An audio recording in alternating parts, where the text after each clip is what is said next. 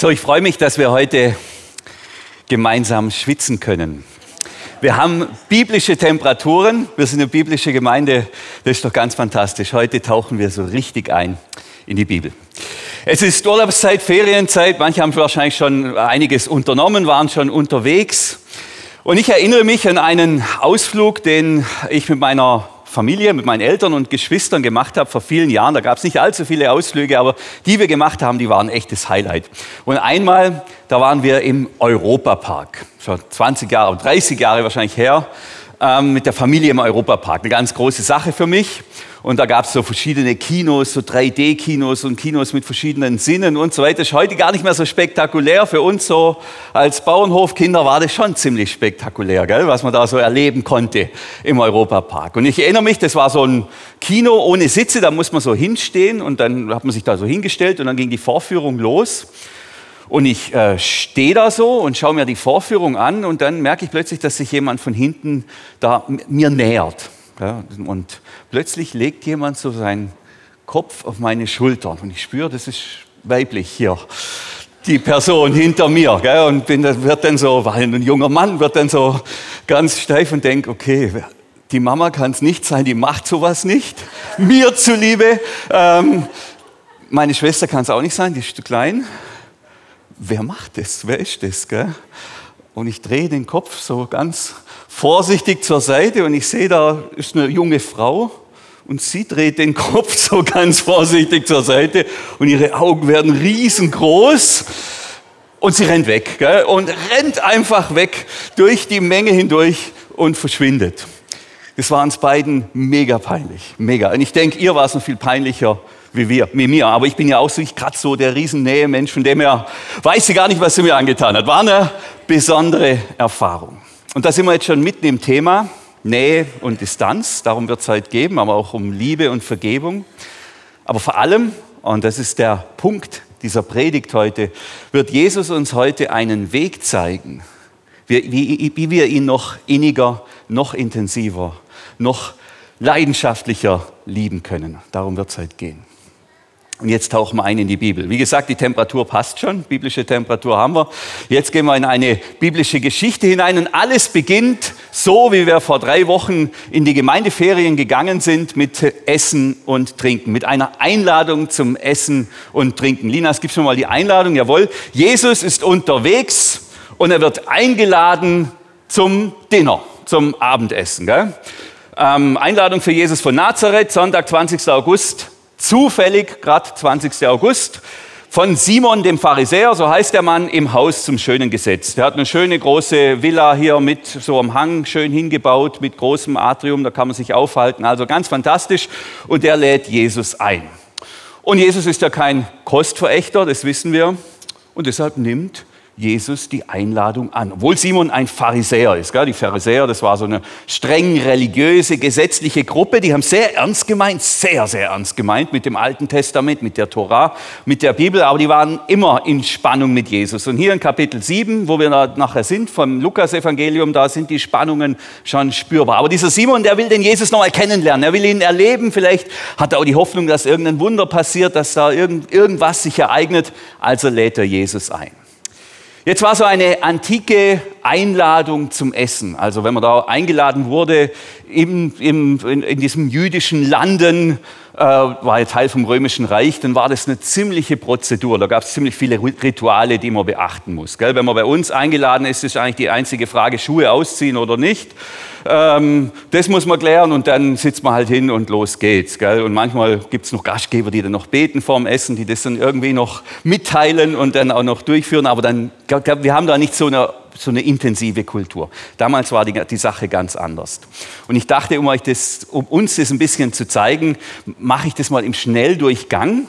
Ich werde mal jetzt eine, einen Menschen zum Essen einladen. Die Tine bereitet mir mal den Tisch hier vor. Ich habe ein bisschen so ein mediterranes Essen dabei. Wir brauchen zwei Kissen, denn damals hat man im Liegen gegessen. Gell? Das ist ein bisschen so wie im Bett essen, kennt ihr vielleicht. Gell? Ganz fantastisch. Ich hatte jetzt das Privileg, drei Betten abzubauen, weil bei uns im Haus wurde, wurde alles umgebaut. Gell? Und da sieht man dann auch, wenn gegessen wurde. Das hinterlässt Spuren über 10, 20, 30 Jahre. Ähm, so ähnlich war es da wahrscheinlich auch. Ja, also jetzt brauche ich einen ähm, freiwilligen Mann, der bereit ist, mich zu besuchen. Und dann äh, illustriere ich euch mal, wie das war damals. Der Andreas Stuhl schaut mich schon so an, der weiß genau. Also, dann würde ich dich jetzt mal einladen zu mir zum Essen. Ich wäre jetzt der Gastgeber, komm ruhig rein. Und ich sage, ja, Andreas, schön, dass du da bist. Halt, man hat nicht umarmt, man hat geküsst. Okay. Ähm, jetzt willst du äh, Backe oder Mund? Backe ist Backe. Backe ist okay. genau, das war das Erste. Ähm, hat seine ganze Wertschätzung, seine ganze Liebe, seine ganze Nähe zum Ausdruck gebracht. Im zweiten Schritt hat er die Schuhe schon ausgezogen, genau. Als der zweite Schritt, der Gastgeber schaut seinen Gast an und sagt, schön, dass du da bist hier bei mir zu Hause und ich sehe, die Straße war staubig, dreckig, äh, Schafskot an den Füßen, alles. Ich werde jetzt mal die Füße waschen. Das machen wir jetzt hier mal im Schnelldurchgang symbolisch, so sind die sauber. Und dann schaut der Gastgeber seinen Gast nochmal an und findet, oh, die Haare sind auch ganz staubig. Wo habe ich denn mein? Und dann hat man Öl genommen, damals. Wir haben heute kein Öl mehr. Wir nehmen ein bisschen Haarspray. So, und da fühlt der Gast sich wohl, der fühlt sich sauber, der riecht gut, die, die, die Füße sind sauber, er, er, wurde wirklich willkommen geheißen. Und dann legt man sich zu Tisch. Zu Tisch legen heißt, man nimmt ein Kissen, die hat eine spezielle Polstermöbel natürlich, wie die aussahen, habe ich ja schon beschrieben. Und man legt es unter die linke Achsel, legt man dann dieses Kissen. Und dann legt man sich da hin. So. Genau so. Der Gastgeber zentral in der Mitte, dann hier das Essen und dann geht das ganze Essen los. Du kannst dich gerne bedienen. Ich finde es schwierig, im Liegen zu essen. Ich überlasse es dir. nee, also, schaut euch mal unseren Gast nochmal an, nur dass wir ein Bild haben, was es hier geht. Wenn wir jetzt nachher, wir werden die ganze Zeit wir bei diesem Gastmahl. So sieht es aus. Da lagen wir dann, fünf, sechs, sieben Leute lagen dann zu Tisch. Und durch das, dass alle links aufgelegt sind, ergeben sich da spezielle Herausforderungen, wer der Gastgeber ist, wer wo liegt. Und wenn man jetzt die Bibel liest, dann liest man, liest man plötzlich, da gibt es einen Jünger, der liegt Jesus zu Füßen. Dann kann man sich viel besser vorstellen, wie das Ganze aussieht. So war das. Andi, vielen herzlichen Dank, dass du mein Gast warst.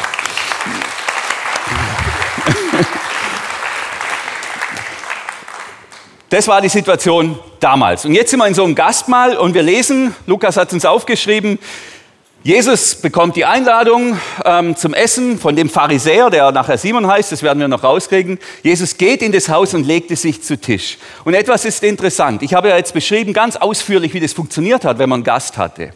Bei Jesus äh, hat der Simon auf all diese Rituale verzichtet. Der bekommt keinen Kuss, der bekommt keine Fußwaschung und er bekommt kein Öl auf die Haare, sondern der wird einfach zu Tisch gebeten und legt sich dann dahin. Also, und da sieht man schon ein bisschen was von der Spannung. Ja? Der, der Pharisäer, er will den Jesus bei sich haben zu Gast, aber so richtig auf ihn einlassen, das kann oder will er nicht. Also jetzt liegen die da alle rum, die Pharisäer, da sind noch mehrere, der Simon hat noch ein paar Kumpels eingeladen und Jesus, die essen da, snacken da ihre Trauben, ihre Oliven, was es halt so gibt und dann ereignet sich was wirklich Unerhörtes, was Unerhörtes. Wir haben hier ein großes Haus, Simon, das Haus zum schönen Gesetz, oben am Berg, schönes Atrium, Blick, Blick auf Jerusalem und alles Mögliche, auf den Ölberg.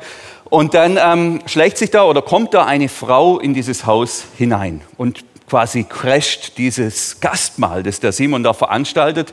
Und das ist nicht irgendeine Frau, sondern das ist die stadtbekannte Prostituierte, Edelnutte, wie auch immer man das bezeichnen will. Die erscheint da plötzlich, gell? Und den Pharisäern, den fallen erstmal die Trauben aus den Händen äh, als sie die Frau da sehen. Und was macht die Frau? Und jetzt haben wir hier ja das Bild. Hier ist Jesus. Ähm, und er sitzt, liegt wahrscheinlich relativ weit weg vom Gastgeber, gell? ziemlich weit unten, da wo halt, sage ich mal, wie man ihn halt so einordnet vom Rang her. Und diese Frau, die kniet sich zu Füßen von Jesus hin und beginnt, und ich kann es jetzt nur so darstellen, weil ich habe mich nicht getraut, das mit Freiwilligen irgendwie ähm, nachzuspielen, beginnt da mit, einem, mit dem teuersten, mit dem teuersten Parfüm, das sie im DM kaufen konnte, das Versace, was auch immer das ist, beginnt da die Füße von Jesus ein zu, zu, zu äh, cremen und zu schmieren sozusagen, massiert da seine Füße. Sie beginnt zu weinen, Tränen fallen auf die Füße von Jesus. Ähm, und dann öffnet sie ihre Haare in der Schleierkultur, gell? nicht in, wie heute. In der Schleierkultur trocknet die Haare, äh, mit ihren Haaren wieder die Füße von Jesus und beginnt dann im Anschluss die Füße zu küssen von Jesus. Die hört nicht auf. Die hört nicht auf, die Füße von Jesus zu küssen. die Pharisäer, die liegen da, die wissen immer, wie ihnen geschieht, was sie jetzt von der ganzen Sache halten soll. Und Jesus, der lässt es mit sich machen. Wir hatten ja am Anfang Nähe und Distanz. Jeder von uns hat ja so seinen, seinen Raum, in dem niemand ohne Erlaubnis eindringen darf, schon gar nicht jemand, ähm, jemand aus dem anderen Geschlecht. Ähm, aber Jesus lässt es zu, dass die Frau das macht. Ich sage es mal in den Worten von Lukas, wie das Ganze hier zugeht. Das wären dann die nächsten Verse. In derselben Stadt lebte eine Frau, die als Prostituierte bekannt war. Als sie hörte, dass Jesus bei dem Pharisäer eingeladen war, kam sie mit einem Fläschchen voll kostbaren Salböl. Und dann die nächsten Verse.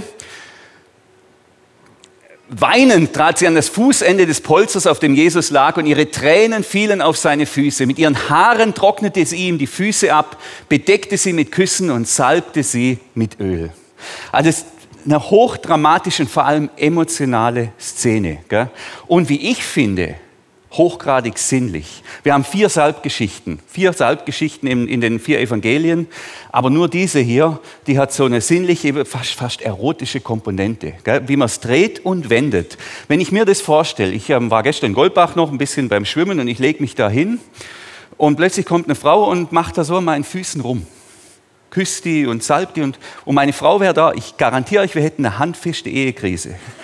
100 die würde mir nicht glauben, dass das halt einfach, weil das so viel Nähe hat, das hat so was äh, äh, Intimes, was hier passiert. Viele Ausleger, die streiten das ab, die sagen, ja, das ist der Kuss von einem König, aber so küsst man keinen König. Diese Frau ist eine Prostituierte und sie bringt so ihre Liebe zu Jesus zum Ausdruck, indem sie ihm ganz nahe kommt und ihm ganz, ganz persönlich berührt, die Tränen abtrocknet, ihn küsst, ihm die Füße salbt und nicht aufhört.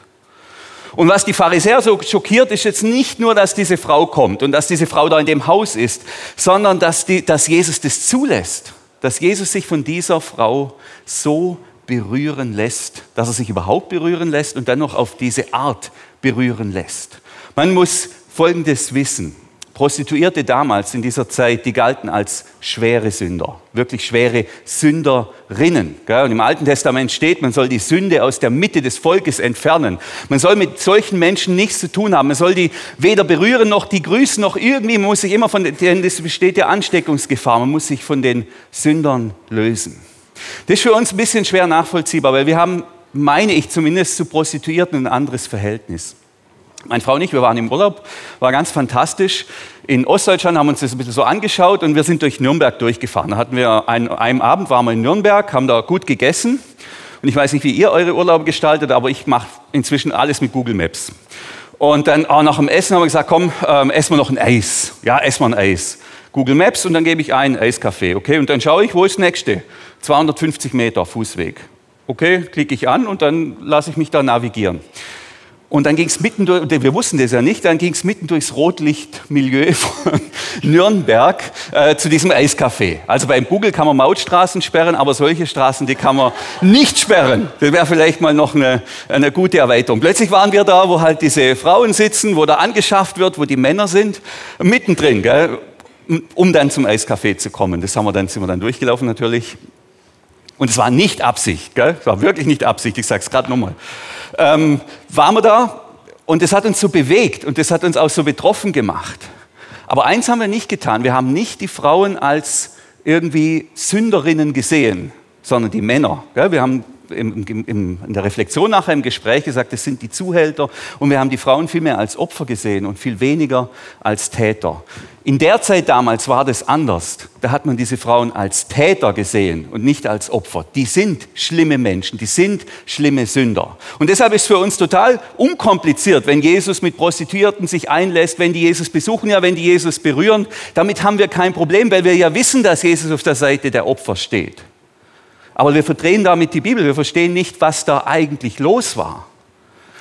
Man müsste, wenn man es wirklich vergleichen wollte, dann müsste man wahrscheinlich sagen, Prostituierte damals, das ist das, was heute pädophile Menschen, was heute Kinderschänder sind. Menschen, die irgendwelche Kinder missbrauchen, die Videos machen, die sie vielleicht auch nur konsumieren, aber die da irgendwie mit drinstecken in diesem Dreck, in diesem ekelhaften Scheiß. Da würden wir alle sagen, mit so Menschen, das sind schlimme Menschen. Wer von uns würde, wer von uns würde mit dem stadtbekannten Pädophilen, der schon im Gefängnis war, dafür durch die Stadt laufen oder durchs Dorf? Wer würde sich das trauen? Wer würde so jemand zu sich nach Hause einladen? Wer würde dem die Hand geben? Wer würde den umarmen? Wahrscheinlich die allerwenigsten, weil da wollen wir nichts damit zu tun haben. Das ist der Punkt hier. Das ist der Punkt hier. Das, die Frau war für die Männer da, für alle, eine schlimme Sünderin. Mit der wollen wir nichts zu tun haben. Da waren sich auch alle einig, gesellschaftlich alle einig. Aber die darf sich Jesus nähern und Jesus lässt das zu. Jesus lässt das zu. Und wenn Jesus das zulässt, dass diese Frau ihn berühren darf, dass diese Frau ihm so nahe kommen darf, dann darf jeder, dann darf sich wirklich jeder Jesus nähern. Das ist das Evangelium, das ist die gute Nachricht da drin. Jeder darf sich Jesus nähern. Jeder darf, darf so ganz intim, ganz persönlich Jesus nahe kommen. Das ist die gute Nachricht darin. Wenn es sogar diese Frau darf, dann darf es jeder. Verständlicherweise rumort es da bei den Herren ganz gewaltig. Gell? Oliven hat schon lange keiner mehr gegessen, Trauben auch keiner mehr. Die sind alle, äh, die sind alle in, in, einer schwierigen emotionalen Situation. Ähm, der Einzige, der es nicht, offensichtlich nicht ist, ist Jesus. Der, weiß ich, gefällt ihm das oder nicht, aber er nimmt es mal zumindest an, dass diese Frau sich da, dass die da so an seinen Füßen ähm, rumhantiert und ihm so ihre Liebe zeigt.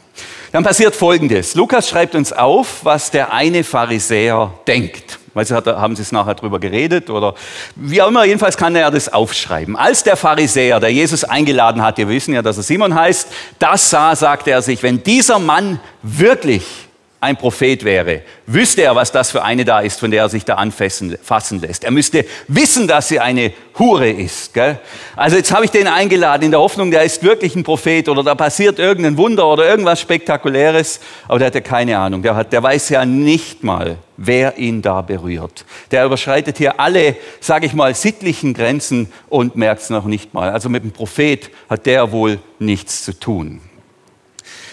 Jesus sieht offensichtlich, was der Simon denkt ähm, und er bricht diese peinliche Stille, die da herrscht, diese unangenehme Stille an diesem Liegetisch und er spricht den Simon an und sprach äh, zu ihm, Simon, ich muss dir etwas sagen. Simon sagte, so quer über den Tisch, Lehrer, bitte sprich. Also du darfst mir etwas sagen. Jetzt sind natürlich alle gespannt, was kommt jetzt. Und tatsächlich kommt jetzt eines der kürzesten Gleichnisse in der ganzen Bibel. Es geht folgendermaßen. Jesus erzählt eine Geschichte. Zwei Männer hatten Schulden bei einem Geldverleiher. Kennen wir wahrscheinlich Schulden haben, wissen viele, wie sich das anführt. Der, der eine schuldete ihm 500 Silberstücke, der andere 50. Also beide Männer sind gleich, weil sie Schulden haben, aber beide Männer sind auch ganz unterschiedlich, weil, sie, weil der eine hat das Zehnfache an Schulden von dem anderen. Jetzt mit 50 Silberstücken können wir nicht so viel anfangen. Wir wissen, für 30 Silberstücke wurde Jesus verraten. Wir wissen auch, ein Esel damals hat etwa 30 Silberstücke gekostet. Mittelklasse Auto heute 30 Silberstücke, Esel damals. Sagen wir mal 50.000 Euro, 80.000 Euro wäre der kleine Betrag und 500 bis 800.000 der große Betrag. Das sind die Schulden, die diese Männer haben. Das ist eine stattliche Anzahl, da muss man viele Jahre dafür arbeiten, vor allem wenn man dann 500 oder 800.000 Euro Schulden hat. Als Pastor reicht ein halbes Jahr, aber im normalen Leben muss man natürlich Jahrzehnte arbeiten, um die Schulden abzutragen. Der Geldverleiher, ist offensichtlich ein Mann mit Herz und er sieht es, dass diese zwei Männer nicht in der Lage sind, das Geld zurückzuzahlen. Das wäre die nächste Folie. Weil keiner von ihnen zahlen konnte. Das gibt es eben auch. Schulden machen und nicht zurückzahlen können. Gell? Er ließ er beiden ihre Schulden. So, das ist Ende der Geschichte. Gell? Der lässt einfach die Schulden. Die können es eh nicht zurückzahlen. Schreiben wir es ab, lassen wir es gut sein. Okay, setzen wir diese verschuldeten Männer frei. Und jetzt kommt der Punkt und Jesus fragt den Simon, welcher von ihnen wird ihm dankbarer sein? Wer hat mehr Dankbarkeit? Der mit den 50.000 oder der mit den 500.000 Euro Schuldenerlass? Der Simon schon ganz vorsichtig, der merkt, irgendwas läuft hier äh, nicht so wie geplant. Der sagt, ich nehme an, der, der ihm mehr geschuldet hat. Du hast recht, sagte Jesus, du hast recht. So, und dann holt er aus zu einer, ich sag mal, milden, aber eindeutigen Klatsche. Und es geht weiter, wir lesen weiter. Dann wies er auf die Frau und sagte Simon zu Simon, sieh diese Frau an. Sieh sie mal an. Du siehst da nur die Prostituierte, du siehst da nur die Sünderin, du siehst da nur den ganzen Dreck. Aber schau dir mal diesen Mensch an, schau dir mal diesen Menschen an, schau dir mal diese Frau an. Und die Frau, die, während ich rede, die ist die ganze Zeit beschäftigt mit den Füßen von Jesus. Küsst und salbt und küsst und weint und trocknet und so weiter. Der hört nicht auf. Und dann schaut er diese Frau an und Simon schaut diese Frau an, also er schaut über Jesus hinweg auf diese Frau. Und dann sagt Jesus, ich kam in dein Haus und du hast mir kein Wasser für die Füße gereicht. Sie aber hat mir die Füße mit Tränen gewaschen und mit ihren Haaren abgetrocknet. Bam!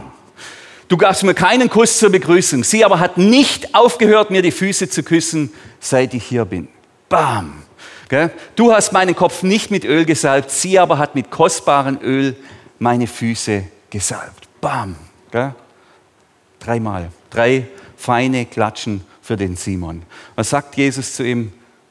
Der wahre Gastgeber, der gute Gastgeber, der Mensch an diesem Tisch, der mich wirklich liebt, der mir wirklich Respekt erweist, der mir wirklich Ehre erweist. Das bist nicht du. Du warst respektvoll, du warst höflich. Aber diese Frau hier, die zeigt mir ihre ganze Liebe. Und zwar nach allen Regeln der Kunst. Und dann geht es weiter, der nächste Vers. Darum sage ich ihr. Und jetzt erklärt Jesus, was hier passiert. Sage ich dir, ihre große Schuld ist ihr vergeben worden. Das ist übrigens interessant. Jesus ist nicht der Meinung, diese Frau wäre nicht schuldig. Der ist einer Meinung mit dem Pharisäer, Jesus. Nur so. Der ist einer Meinung die sind sich einig, diese Frau ist schuldig. Und nicht nur ein bisschen, die hat eine große Schuld auf sich geladen. Die sind sich einig. Aber er sagt, er sagt, ihre große Schuld ist ihr vergeben worden. Eben deshalb hat sie mir so viel Liebe erwiesen. Wem wenig vergeben wird, der zeigt auch nur wenig Liebe. Also das ist der Grund, sagt Jesus, warum manche mich mehr lieben als andere. Weil manchen wurde mehr Schuld vergeben als anderen. Und das finde ich total wild, diesen Zusammenhang. Das wäre dann die erste These dann auf der nächsten Seite, den Jesus hier herstellt, dass er dann, ähm, gibst du mal die nächste Folie bitte, Linas, dass Jesus sagt, die Liebe zu ihm, zu Gott, die wächst aus der Größe der Erfahrung der Vergebung. Da gibt es wie einen Zusammenhang. Der eine hat viel Schulden erlassen bekommen und liebt deshalb viel, der andere wenig und er liebt deshalb weniger. Und natürlich ist ja offensichtlich, wir haben den Simon, den Pharisäer, den Mann des Gesetzes, der alles versucht richtig zu machen und wir haben diese große Sünderin. Und Jesus sagt, da gibt es einen Zusammenhang. Jetzt wäre das natürlich ein Trugschluss zu meinen, naja, ähm, dann wäre es ja, kann ich ja Jesus umso mehr lieben, je mehr ich sündige. Dann wäre ja, also das ist die, die, falsche Schlussfolgerung jetzt zu sagen, am besten ganz viel sündigen, dann kann ich nachher Jesus auch mehr lieben, weil dann erlebe ich mehr Vergebung. Den Irrweg, da stelle ich jetzt gleich mal eine Schranke hin, da brauchen wir gar nicht weiterdenken. Das ist Quatsch. Aber, aber mich meinen eigenen Sünden stellen, kann zur Ressource werden, kann zur Möglichkeit werden, Jesus mehr zu lieben und in eine ganz andere Gottesbeziehung zu kommen. Schauen wir uns nachher, schauen wir uns noch mal dieses Gleichnis an, das Jesus hier erzählt. Zuerst noch die, die, der zweite Punkt. Geh nochmal zurück, danke. Erfahrung der Vergebung kommt aus dem ehrlichen Eingestehen von Schuld. Und das scheint mir wichtig zu sein. Das eine ist, ja, wenn, der, wenn die Erfahrung der Vergebung der Humus ist, auf dem die Liebe wächst, dann muss ich vielleicht einfach mir auch ehrlich meine Schuld eingestehen. Denn wenn ich meine Schuld nicht wahrnehme oder nicht zu ihr stehe, dann mache ich auch keine Erfahrung der Vergebung. Und ich bin hier an zwei Stellen gefährdet. Die erste Stelle ist, ihr werdet es nachher noch sehen, wenn ich noch Beispiele aus meinem Leben erzähle, die erste Stelle ist, dass ich ähm, die Schuld mir nicht eingestehe, weil ich sie erkläre weil ich sie so ein bisschen weg erkläre. Oder weil ich immer Gründe finde, warum ich jetzt so handeln musste. jeder Krieg fängt immer mit besten Gründen an. Ähm, und jede, jede Gewalttat vermutlich auch. Man hat immer Gründe. Und ich habe auch immer Gründe für meine Taten. Aber wenn ich immer bei den Gründen bleibe und immer begründen kann, warum ich jetzt so gehandelt habe, dann komme ich, dringe ich nicht zu meiner Schuld vor und auch nicht zur Erfahrung der Vergebung. Und das bleibt dann irgendwie so, ja doch denn da. Und es bleibt doch irgendwie in mir und wabbert da so durch. Und das zweite, ehrliches Eingestehen ist, wo ich gefährdet bin, das ist mein ganzer, ganzer Umgang mit Medien, gell, mit ähm, äh, Spiegel Online und YouTube und was auch immer. Nicht mal mehr auf dem Klo lege ich mein Handy beiseite. Gell. Sitzungen haben sich wieder verlängert bei mir, weil ich habe mein Handy dabei auf dem Klo. Und ich mich ärgert jedes Klo, wo es keinen Handyhalter gibt übrigens. Ähm, aber wenn ich keine Momente mehr habe, keine Momente der Stille, wo ich über mein Leben nachdenke, wo ich es zulasse, dass Dinge aufsteigen, dass Erfahrungen hochkommen, da verliere ich den Kontakt zu meiner Seele. Und ich verliere damit auch den Kontakt zum Heiligen Geist, der vielleicht ab und zu mal anklopft und sagt, Daniel, da bist du schuldig geworden, da sind Dinge nicht in Ordnung. Und dann bleibt mein ganzes Seelenleben, bleibt ein Riesengewabber. Ich nehme schon wahr, da ist was nicht in Ordnung, aber das hat, wie, das hat keine Kraft und es kommt nie zur Reinigung und es kommt nie zur Klärung. Das ist mein Anliegen für heute. Wenn wir jetzt, das, jetzt gehen wir nochmal in diese Geschichte rein. Was sagt denn Jesus? Und das finde ich mega interessant ähm, bei diesem Gleichnis. Linas, gibst du mal die nächste Folie bitte? Genau. Zwei Männer hatten Schulden bei einem Geldverleiher. Der eine schuldete ihm 500 Silberstücke, der andere 50. Das ist natürlich ein Bild für die ganze Menschheit, das Jesus hier macht. Und man kann ja das auf beiden Seiten lesen. Man kann sagen, beide sind gleich. Beide Männer sind gleich, weil sie beide Schulden haben. Die sind alle auf der gleichen Ebene. Und sie können diese Schulden nicht zurückzahlen. Die sind gleich. Und gleichzeitig sind sie aber eben nicht gleich. Weil der eine hat viel Schulden angehäuft und der andere wenig. Das ist der Unterschied. In der Bibel wissen wir, steht, alle Menschen sind Sünder. Jetzt, was ich überhaupt nicht verputzen kann, ist, wenn man so pauschal sagt, alle sind Sünder und jetzt müssen sich alle irgendwie schlecht fühlen. Gell? Alle müssen sich schuldig fühlen. Weiß zwar keiner warum, aber irgendwie muss ich ja schuldig sein, weil sonst stimmt ja das ganze Evangelium nicht bei mir. Da wäre ich vorsichtig mit dieser Aussage. Aber was ich sagen will und was ich behaupte, ist, dass ich vermute, dass 99 Prozent der hier Anwesenden alle Dinge getan haben in ihrem Leben, die sie gerne wieder rückgängig machen würden. Denk mal drüber nach. Gibt es da irgendwas, wo du sagst, ich gäbe so viel drum, ich gäbe so viel drum, wenn ich nur mal in diese Situation könnte, wenn ich das nur noch mal rückgängig machen könnte, ich, das wäre mir so viel wert. Das wäre mir so viel wert.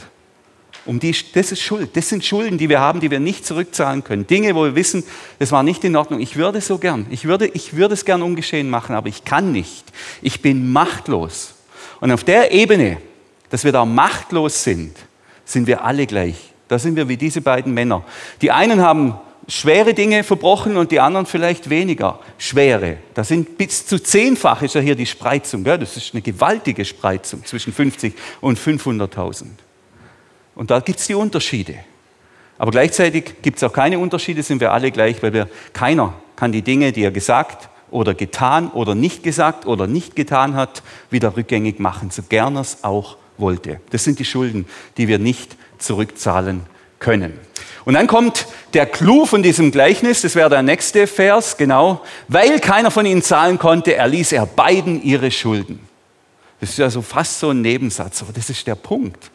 Und das verstehen wir, dieses Gleichnis. Gott erlässt uns unsere Schuld. Er vergibt uns unsere Schuld. Jesus stirbt am Kreuz und damit bezahlt er für unsere Schuld. Er bezahlt für die Dinge, die wir nicht mehr rückgängig machen können, aber so gerne rückgängig machen würden.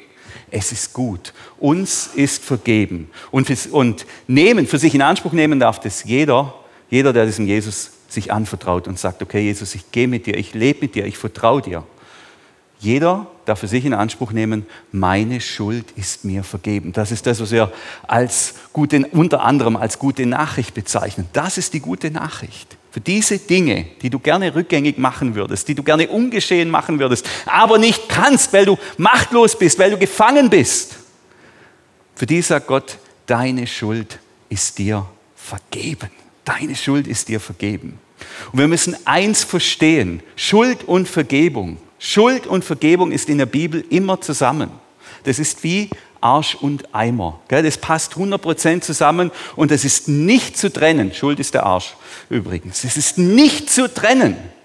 Und wenn wir nur die Schuld einseitig betrachten, ohne die Vergebung, dann, dann landen wir in Selbstanklage und dann, da, da geht es uns nicht gut damit. Deshalb müssen wir, und so funktioniert es ja in der Bibel auch, in der Bibel ist nur deshalb von Schuld die Rede, weil es Vergebung gibt, weil es Vergebung ist. Das müssen wir immer zusammen betrachten. Und dann kommen wir auch in eine ganz neue Freiheit. Also gehen wir mal zur nächsten Folie, nochmal die zwei Punkte. Liebe wächst aus der Erfahrung der Vergebung und die Vergebung, die kommt aus einem, die Erfahrung der Vergebung kommt aus einem ehrlichen Eingestehen von Schuld. Das ist der Punkt. Den Mut haben, sich der eigenen Schuld zu stellen und zu sagen, okay, wo sind die Dinge? Wo sind die Dinge, ähm, wo ich gerne rückgängig machen würde? Da muss, ich, da muss man keine, man muss da nicht lang rumgraben. In der Regel sind die sofort da. Sind die sofort da. Und wenn jetzt was bei dir da ist, dann drück's heute nicht weg. Dann drück's heute nicht weg, weil es gibt die Chance auf Vergebung und auf Freiheit. Und ich habe gedacht, okay, das, ähm, wo, wo ist das denn bei mir? Wo ist das, was sind meine Silberstücke, die ich nicht mehr zurückzahlen kann? Sind mir natürlich eine ganze Menge eingefallen, aber ich bleibe jetzt mal bei zwei kleinen Silberstücken, äh, die ich auch hier verantwortlich erzählen kann. Zwei kleine Geschichten aus meinem Leben. Zwei Dinge, die ich gerne so, so, so gerne ungeschehen machen würde oder heute anders machen würde. Das erste ist, ähm, vor einigen Jahren hat sich ein, ein Schulkamerad von mir aus Owigen hat sich das Leben genommen. Wir waren jetzt nicht dicke Freunde, das kann man jetzt nicht sagen, aber wir hatten doch eine Beziehung. Wir waren einmal zusammen mit einer größeren Gruppe im Urlaub, also war, war schon was da. Und ich bekomme mit, der hat sich das Leben ähm, genommen, jemand hat mir das erzählt und dann und dann ist die Beerdigung in Owingen auf dem Friedhof. Und ich bin nicht zur Beerdigung gegangen. Ich bin nicht hingegangen. Warum bin ich nicht hingegangen? Ich glaube, es war eine Mischung aus Feigheit, Faulheit und 10.000 Gründen, warum es jetzt eigentlich wichtiger ist, irgendwas anderes zu tun, wo ich heute nicht mal mehr weiß, was ich getan habe. Also bin ich nicht zu dieser Beerdigung gegangen. Und ich sage euch, fast jedes Mal, wenn ich am Friedhof vorbeifahre, steigt diese Erinnerung auf. Und ich denke, das war nicht richtig. Du hättest da hin müssen oder sollen, dürfen, was auch immer. Ähm, das war nicht richtig. Ähm, Dein Platz wäre dort gewesen, bei den Angehörigen, bei dieser Beerdigung, bei dieser Trauerfeier. Wenn ich am Haus vorbeifahre, wo er gewohnt hat, immer, immer wieder steigt es auf. Und ich weiß, dass jetzt 70 Prozent sagen, ah, denn, das ist doch keine Schuld. Da kannst du nichts dafür, das ist doch, das ist. Und da würde ich jetzt mal sagen, mit dem Zeug will ich aufhören dass ich das immer alles wegrede. Ich will mich ernst nehmen ich will, und meine Gefühle ernst nehmen. Und ich weiß genau, mein Platz wäre dort gewesen. Und ich lasse mir das auch immer ausreden. Da bin ich schuldig geworden. Ich hätte da hingehört. Das wäre mein Platz gewesen. An diesem einen Nachmittag, diese zwei Stunden auf dem Friedhof in Owingen zu gehen, mein Beileid zu sagen, einfach da zu sein. Und das kann man, da kann man reden, wie man will. Wenn ich mich selber ernst nehme, dann weiß ich es ganz genau. Und da nützen alle Begründungen und psychologischen Erklärungen nichts. Dort wäre mein Platz gewesen. So, und jetzt kommt es aber. Also die Schuld ist da, ich nehme sie wahr und ich habe den Mut, mich meiner Schuld zu stellen. Und jetzt ist eines ganz wichtig, das wäre die nächste Folie. Und ich nenne das die heilige Übung. Es geht jetzt nicht darum, die Schuld in sich zu meditieren und mich in dieser Schuld irgendwie zu ergehen, sondern es geht jetzt darum, die Schuld durch die Brille der Vergebung zu betrachten durch die Brille der Vergebung. Es war nicht in Ordnung, ich hätte da hingehört auf diese Beerdigung. Das wäre einfach richtig gewesen. Das bin ich diesem Mann schuldig gewesen, der sich das Leben genommen hat, seiner Familie, allen. Ich war nicht da. Das war meine Schuld. Und jetzt kommt's, und was ist die heilige Übung? Aber diese Schuld ist mir vergeben. Diese Schuld ist mir vergeben. Es war nicht in Ordnung, aber diese Schuld ist mir vergeben. Ich werde nicht länger angeklagt und ich brauche mich selber auch nicht mehr länger anklagen für diese Schuld. Jesus hat mir diese Schuld vergeben. Gott hat mir diese Schuld vergeben. Die Schuld ist mir erlassen. So, das ist die heilige Übung. Nicht, und es ist wirklich schwierig, nicht nur die Schuld zu sehen, sondern nur die Schuld, wenn ich an die Schuld rangehe, immer durch die Brille der Vergebung. Und was passiert dann? Was passiert dann, wenn ich das mache?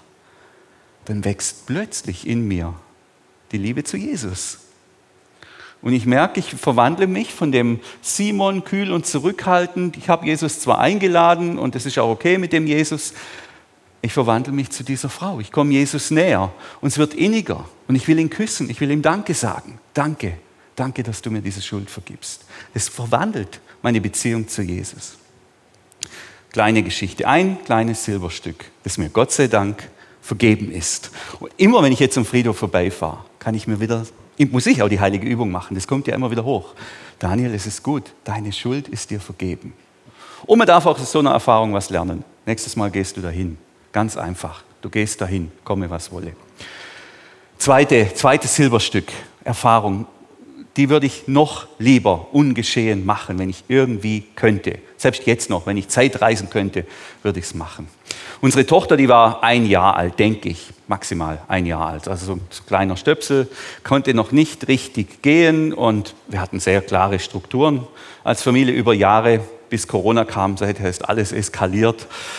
Aber damals war es halt so, äh, jeden Samstag war Badetag und Duschtag und da wurden die Kinder samstags gebadet. Geht ja jetzt mit 19-jährigen Kindern immer, abgesehen davon.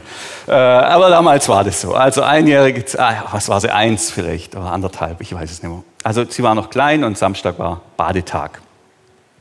Und die, unsere Kinder haben das Wasser nicht so übertrieben geliebt, sage ich mal. Und diese Duscherei und Baderei natürlich auch nicht. Unsere Heizung, die ist sage ich mal, die, die ist wie ein Mensch, die hat so ihre eigenen Bedürfnisse und Wünsche. Ähm, und ich äh, äh, halte das Kind fest, gell? an der einen Hand stehe ich da in der Badewanne, und ich halte sie fest, Kraft habe ich ja, und in der anderen Hand habe ich diesen, diesen Duschkopf und ich dusche die ab und die schreit wie am Spieß. Und ich denke, warum schreit die so? Die schreit zwar immer, aber jetzt ist es extrem und ich habe sie noch fester gehalten und immer weiter geduscht und irgendwann sehe ich, da steigt Dampf auf. Gell? Und das Wasser war so heiß. Das war so heiß. Das war so schlimm für mich, dass dieses Wasser so heiß war. Ich meine, die hat sich nicht verbrüht, die war jetzt nicht schwer verletzt, aber dieses Gefühl, ich halte sie fest in der einen Hand und mit der anderen dusche ich sie heiß ab und füge ihr solche Schmerzen zu. Es tut mir so leid, es tut mir so weh. Und natürlich sage jetzt wieder 70 Prozent, ja, du bist doch du nicht schuld, wenn der, deine Heizung und dein Installateur, nein, der kann da überhaupt schon mal gar nichts dafür, weil ich mache meine Heizung alles selber. Es ist meine Schuld. Gell? Und da kann man jetzt auch wieder, das, das bringt nichts, da, da wieder die Schuld aus, dieser, aus dem rauszugehen. Wenn ich mich ernst nehme, wenn ich mich ernst nehme, muss ich sagen, es wäre meine Aufgabe gewesen, als Vater dafür zu sorgen, dass sie nicht so heiß geduscht wird. Ganz einfach. Ganz einfach, da muss ich die Verantwortung übernehmen. Ich kann es nicht ungeschehen machen, so gern ich es würde, so gern ich es würde. Und jetzt fallen mir gerade noch ein paar andere Sachen gerade auch noch ein, dummerweise. Äh, ich kann es einfach nicht ungeschehen machen. Aber um was geht's? Und jetzt sind wir wieder bei der heiligen Übung. Wenn dies auftaucht, und es taucht auch immer wieder auf, wenn ich in unserem Bad bin, wenn es zu heiß ist, wenn ich mich selber äh, zu heiß dusche, wenn unsere Heizung mal wieder ihre eigenen Wege geht und so weiter. Immer wieder äh, kommt diese Erfahrung hoch. Was ist jetzt die Aufgabe? Das ist wieder die heilige Übung. Die heilige Übung, meine Schuld durch die Brille der Vergebung zu meditieren ganz einfach und sagen, meine Schuld ist mir vergeben. Jesus hat dafür bezahlt. Es ist gut, Daniel. Du darfst loslassen. Dir trägt keiner mehr was nach. Die Tochter weiß es sowieso nicht mehr. Dir trägt keiner mehr was nach. Es ist gut. Lass es los. Und wenn ich das tue, mir die Zeit nehme, die Schuld durch die Brille der Vergebung zu meditieren, da merke ich, wie eine große Freiheit sich, sich breit macht in mir. Und wie ich gar nicht mehr so weit weg bin davor, von den Füßen zu Jesus und ihm die Füße zu küssen und ihm Danke zu sagen für das, was er für mich getan hat. Da bin ich dieser Frau dann plötzlich ganz nahe. Und so wächst die Liebe zu Gott. Wir waren jetzt hier lang bei Simon, dem Pharisäer. Jesus war eingeladen, die Frau war nicht eingeladen, aber sie war auch da. Jetzt äh, gibt es eine weitere Einladung, das wäre die nächste Folie ich lade dich ein, ich lade mich ein. Ich nenne es jetzt mal Quality Time, mag den Ausdruck nicht, aber es Besseres ist mir nicht eingefallen. Quality Time, Einladung für dich. Sonntag, 20. August, Kirche Lindenwiese, Jesus von Nazareth. Jesus lädt dich jetzt ein, gell? ihm nahe zu sein. Vielleicht sagst du, ich weiß gar nicht, wer Jesus ist und ich bin hier irgendwie reingeraten. Gell? Folg deinem Herzen und sprich einfach mal den Namen Jesus aus. Wirst sehen, das funktioniert. Er wird dich, er wird dich gut führen. Und meine Einladung ist, wenn du merkst, da gibt es auch Dinge, wo ich so gerne rückgängig machen würde, jetzt in der Lobpreiszeit, gell, wenn wir singen und du hast die ein oder andere Erfahrung, dann lass es zu. Drück's nicht weg, lass es zu. Lass die Scham zu, die Schuld zu, aber meditierst durch die Brille der Vergebung. Gell? Durch die Brille der Vergebung. Sprich dir gleich die Vergebung zu. Und wenn du merkst, ich brauche Unterstützung, ich brauche jemand, der für mich betet, der mich segnet, da hinten sind die, äh, unser Team mit dem grünen Schal, das Gebets- und Segnungsteam, die sind gern für euch da. Gerne kannst du auch vors Kreuz kommen, da sind Kissen, Knieschemel, dort knien, weinen, einfach wie du dich wohlfühlst. Sei da, lass dich von Jesus rufen, Jesus nahe zu sein. Und wenn, muss sich keiner schlecht fühlen ohne Grund. Gell, sowieso nicht. Aber wenn du merkst, da gibt es eine Schuld, dräng sie nicht weg. bekenn sie vor Jesus, lass dir vergeben und meditiere nicht die Schuld, sondern meditiere die Vergebung. Gott segne euch.